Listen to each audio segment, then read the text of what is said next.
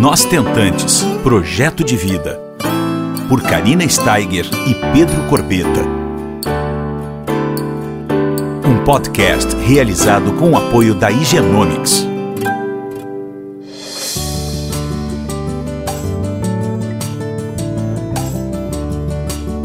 Olá pessoal, tudo bom? Como vocês estão? Nós estamos aqui mais uma semana juntas. E dessa vez nós estamos com a doutora Sandra Moura, no segundo podcast com a doutora, né, aqui em Recife, porque é muito assunto, é muita coisa, é muita novidade, é muita informação.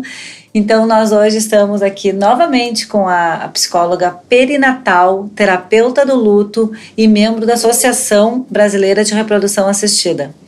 Atua no mercado desde 2012, isso, nesse segmento, e a gente está com o maior prazer falando pela segunda vez com a doutora Sandra sobre um assunto que muitas tentantes, mas muitas mesmo, me perguntam através do WhatsApp privado, e é uma coisa que para mim é muito nova também. Então vai me esclarecer muito e ajudar muito vocês que estão escutando. Vamos falar hoje sobre o bebê arco-íris. Exatamente, as dúvidas que muitas tentantes têm, inclusive eu, sobre essas idealizações todas, sobre todo esse luto, né? E o tão sonhado bebê arco-íris, né? Depois de todo um processo de perda. Então, doutora, eu queria que tu falasse um pouquinho para esclarecer a todos nós, inclusive eu. Tudo bom? Olá, é um prazer, né, falar com vocês de novo. Como a Karina falou, né, é assunto para muitos podcasts, não tenho dúvida. É um tema que não se esgota e eu fico muito contente de poder contribuir, não é? A dúvida sobre o bebê arco-íris, que é um termo novo, né? Ninguém utilizava esse termo, mas claro que fala de coisa boa, né?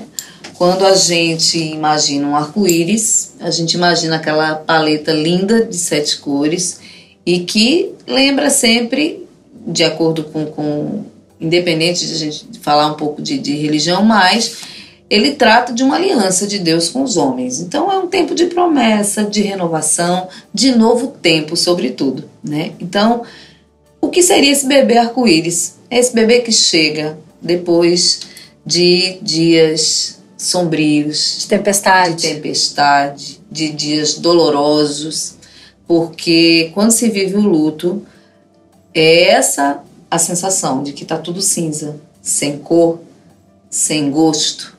Né? A descrição de mães que perdem, seja perdas gestacionais ou neonatais, é essa sensação, uhum, de um vazio intenso e de que tudo perdeu a cor, perdeu o sentido. Sentido, né? Então, o bebê arco-íris é esse bebê que chega depois dessas perdas, trazendo essa esperança, né, de dias melhores, de que ser feliz é possível, recomeço. O recomeço, exatamente, né? Esse é o bebê arco-íris. Essas idealizações em torno do bebê arco-íris, porque quando a gente pensa no bebê arco-íris, pensa em tudo de bom, né? É um bebê que chega para colocar cor naquele casal, naquela família, para aquela mulher, né? E quando a gente coloca essa expectativa demasiada nesse bebê arco-íris, isso precisa ser olhado com cuidado. Porque o bebê arco-íris, ele é um bebê. Ele é um bebê que vai vir como todos os bebês, né? Com as suas demandas, com as suas novidades, convidando os pais a uma adaptação, não é? Porque o fato de ter perdido outros filhos ou outras gestações não impedem que os pais idealizem demais sobre esse filho que chega. Uhum. Inclusive com muito medo, porque existe um medo muito grande de também perder. Repita, né? Exatamente.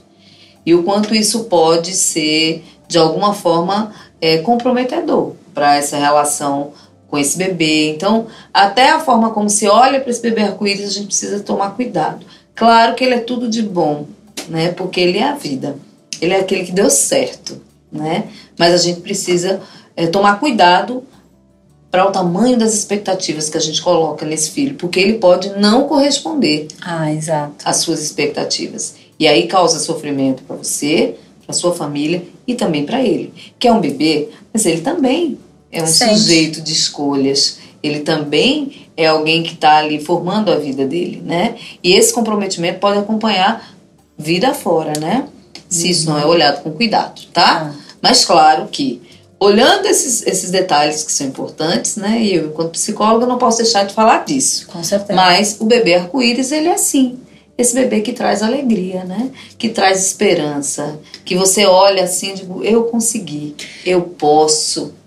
É. Aquele sentimento de fracasso, das perdas, é substituído pela cor desse bebê, né? Doutora, eu fiquei muito impressionada, rapidamente falando, sobre uma perda gestacional nas 37 semanas de uma tentante que, no caso, eu me relaciono, mexeu tanto comigo, mas tanto comigo, que eu só imagino como mexeu com ela, né? Porque o quartinho pronto, as roupinhas todas lavadas, sabe? Tudo, sim, faltando 2 semanas para uma cesariana já marcada. Eu chego a ficar toda arrepiada, assim, ó. Eu não tive coragem de falar mais detalhes com ela, porque eu tô dando esse tempo para ela viver esse luto, né? Esse luto, ele não tem como mensurar, certo? Não. É o luto perinatal propriamente, né, dito. É um luto que costuma ser silencioso e silenciado, né? Eu costumo dizer que é um luto muito singular. Luto é sempre doloroso. Luto é um processo de tristeza, né? Ele vem do latim luto, que significa dor, mágoa. Então, luto é dor, não tem como. Mas quando é um processo como esse, de uma perda gestacional, né, nas 37 semanas, perde-se muito mais do que só o filho. Ela perde uma vida idealizada. Aquele quartinho que não é ocupado, aquele filho que não vai fazer 1 ano, que ela não vai acompanhar. Porque, veja, o que facilita o luto são as memórias. São as lembranças. Você imagina você num velório de alguém que morreu aos 30 anos. Ele teve ali uma história, né? Chega um amigo, ainda que seja essa mãe que perdeu, chega um amigo, fala alguma coisa, um colega de trabalho, tem fotos, tem história. Porque o que abastece emocionalmente os enlutados são as memórias. Quando alguém chega num velório e diz assim, fulano era tão engraçado, fazia isso e aquilo, alimenta essa família emocionalmente. Que bom, né? É isso que vai fazer com que eles suportem a dor do luto nos dias que se seguem sem essa pessoa. São as lembranças. Quando uma mãe perde, nesse caso que você fala, na 37ª semana de gestação, quais são as memórias, que lembranças ela tem desse filho? Ela não construiu essa memória, porque ele não chegou a nascer, né? Ele tem as idealizações. Exato. Ela tem. E qual é o papel, né, no caso, da terapia do luto nesse lugar? É fazer com que essa mãe, ela fabrique memórias desse filho. E aí, mas como, Sandra? Tem uma gestação que ela passou com esse filho, ela sabe todas as sensações. O pai sofre tanto ou um pouquinho mais do que a mãe nesse processo. Por isso que é tão importante olhar para o homem também, porque ela perdeu, mas o pai também perde. Ela ainda tem as sensações. Os chutes na barriga. Né? O pai não, o pai ficou só com a idealização. Então, há de se fazer um luto do filho idealizado. De tudo que você planejou. Então, é o luto perinatal. Uma perda gestacional, você perde sonhos. Como é lidar com a perda de sonhos, né? Como é o luto de sonhos? Porque sonhos é algo tão subjetivo, né? Então, por isso que tem que ter muito cuidado. Porque várias questões. Essa mulher, ela também, ela passa por um puerpério também. Não tenha dúvida disso, né? com um risco muito maior para depressão. Então, esse luto pode evoluir para depressão facilmente, porque luto ele não é doença, minha gente, né? Luto, ele é um processo. E ele precisa ser vivido. Precisa ser vivido. Luto não tem fim. Parece assustador quando se fala assim, porque luto é processo. Processo se transforma, né? Mas, por exemplo, uma mãe que perde, uma perda gestacional, ela nunca chegou a vivenciar uma história com esse filho no sentido do que ela idealizava. Do cheiro do filho, do toque desse filho, da voz desse filho. Dos trejeitos. Ela perde tudo isso. Mas como se perde aquilo que nem se teve? Teve. Ela esperava esse filho, ela idealizava esse filho e ela perdeu tudo isso. Tudo que ela idealizou, tudo que ela planejou o filho dela, ela perdeu. É diferente de você perder tudo aquilo que você viveu, né? Olhe bem, são coisas... Então, mais do que nunca, a gente fala da importância do acompanhamento psicológico para essa mãe. E, principalmente, porque o que acontece muitas vezes, essa mãe que está nesse processo doloroso demais, dessa perda,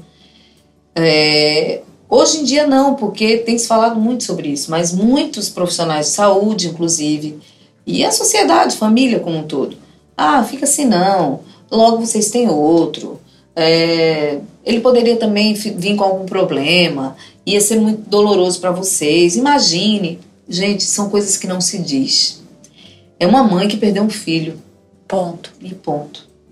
Se a gente for olhar de forma muito mais dolorosa, porque ela não viveu coisas que muitas mães oportunizam e vivem, né? Então, é importante que cada um de nós reflita esse lugar também. E por quê? Porque essa mãe, quando encontra essas falas, vocês são jovens, logo vocês têm outro. Foi melhor agora, imagine depois. Gente, isso é um absurdo, né? Isso não se diz. O que acontece? Esse luto fica calado. A mãe silencia essa dor. E o que faz elaborar o luto é a fala, é o choro, é repetir essa história. Mães que perdem... tanto gestacional quanto neonatal, e o neonatal compreende aquele bebê até os 28 dias de nascido, elas costumam ser muito silenciadas e elas precisam falar, repetir muito tudo o que aconteceu, porque elas precisam elaborar o que aconteceu. Com certeza. Não há outra forma de elaborar senão repetidamente. Só que o que acontece, às vezes a família não aguenta mais. Não aguenta porque dói também nelas. E não sabe lidar com a dor do outro, porque a gente tem dificuldade de lidar com a dor do outro. Então, nesses casos, eu acho importantíssimo que tenha esse cuidado e busque um acompanhamento psicológico nesse processo. Não tenha dúvida. Porque o casal, ainda em sofrimento, para tentar aplacar essa dor, podem tentar ter outro filho. Em busca do bebê arco-íris, na intenção de sair dessa dor, para ter a alegria de um filho. E essa combinação, às vezes, pode não dar certo, tá? Porque você tá de luto e vai ficar gestante. Gestante, você vai reviver a sua gestação anterior. Isso vai lhe causar sofrimento.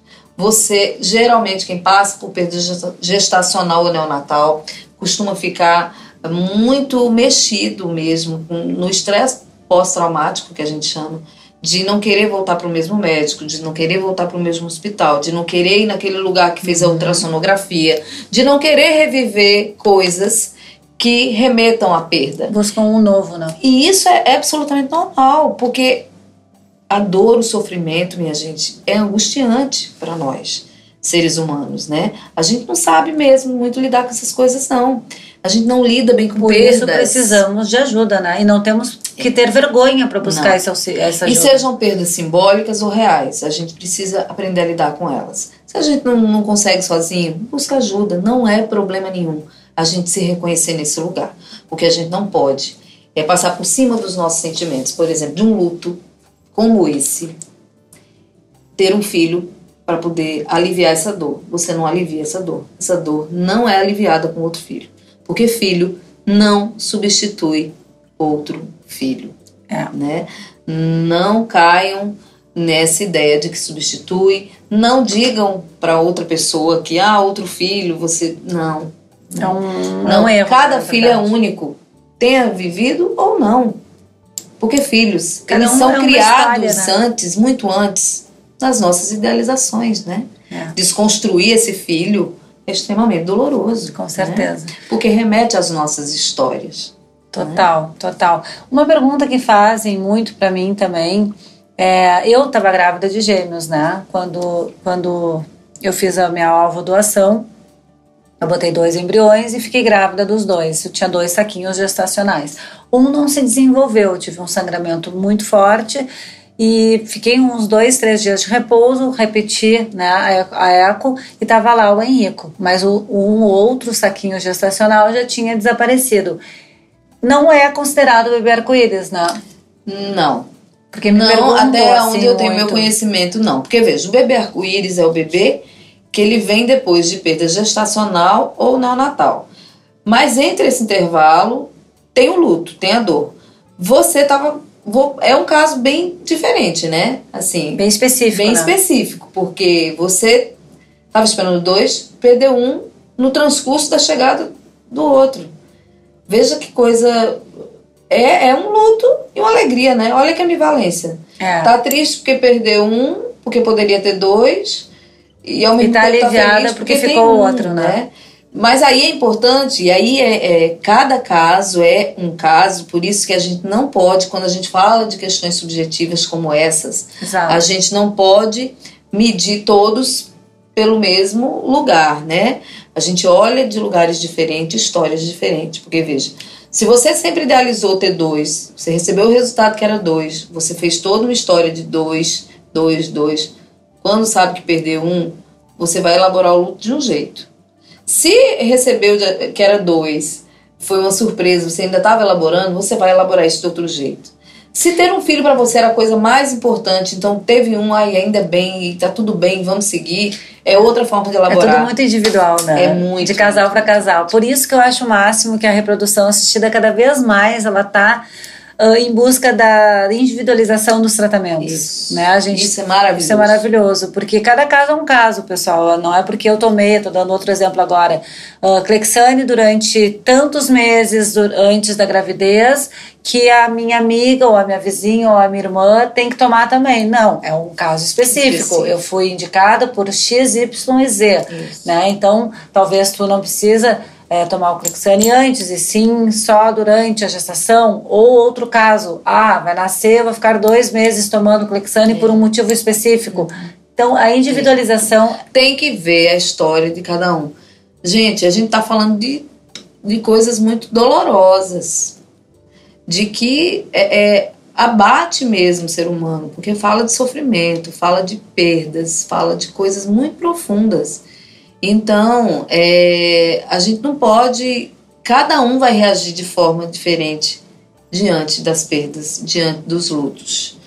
Mas uma coisa que é muito importante em todo esse processo, para quem acompanha, para o familiar, é que existe uma rede de afeto que possa ali acolher a sua dor. É tão importante, isso é importantíssimo. Né, mas que, sobretudo, você também permita-se chorar, permita-se lamentar, permita-se buscar ajuda se tiver difícil. Porque a gente fala de morte de sonhos, fala de morte de um bebê. Porque veja, quando a gente pensa num bebezinho, a gente pensa em vida. A gente já sente aquele cheirinho delicioso de bebezinho, né? Tem coisa mais cheirosinha do que um bebê? Não tem. Então quando você pensa no bebê, bebê é vida, minha gente. É renovação, é esperança. Né? A morte de um bebê é o avesso de tudo isso. É quase que inadmissível. Como é que um bebê morre? Uma coisa que representa a vida é uma coisa que não casa, né? É verdade. Então isso tudo gera muito sofrimento, muita angústia, muitas indagações, sabe? Muitas frustrações, sentimentos de fracasso, de desvalia. Então é um luto muito mais complicado. Ele tende a caminhar para um luto que pode causar adoecimento. Então, pode caminhar para um luto complicado e isso é muito perigoso, né? Para a saúde dessa mãe. Por isso, eu falo sempre sobre a rede de apoio, né? Vamos buscar essa rede de apoio, vamos não ter vergonha de pedir ajuda, porque tá aí, a doutora Sandra Moura é o maior exemplo disso. Ela ajuda as famílias que precisam administrar tudo isso. né? Então, a gente precisa buscar essa ajuda, né? Não achar só que a gente é vítima. Exatamente. Né? A gente aconteceu, é muito triste, mas vamos atrás de ajuda. E quando a gente fala de quem passa por processo de reprodução assistida, as tentativas frustradas também geram lutos, porque é como a gente Exato. Já falou, né, em outro momento. A expectativa daqueles 15 dias aguardando um resultado do beta, você se sente grávida. Quando recebe o resultado, é um luto que você vive. É um mini luto, como tu falaste. É, não tem como, deu errado. E aquele filho foi embora, né? Então, para quem passa pelo processo de reprodução assistida, a coisa é ainda pior.